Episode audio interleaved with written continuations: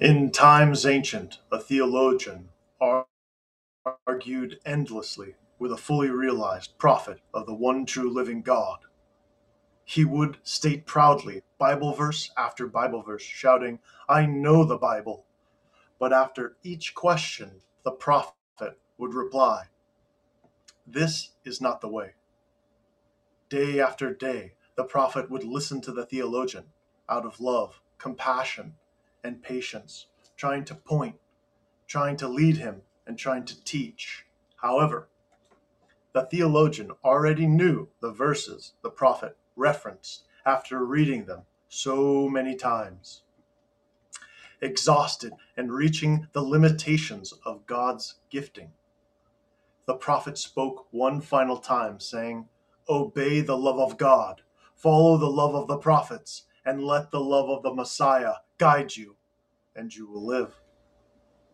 But the theologian shouted, Where does the Bible say that? Now, when the time came, both of these men stood before the Christ. The prophet walked forward and was welcomed through the gates of eternity. But when the theologian approached, the gates slammed shut. There, in that place, my brother stated plainly, You have not kept my ways, but only your own way. You did not surrender.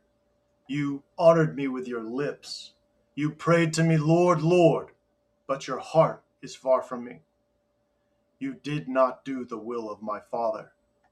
To this the theologian replied, Lord, Lord, did I not prophesy in your name, and in your name drive out demons, and in your name perform many miracles?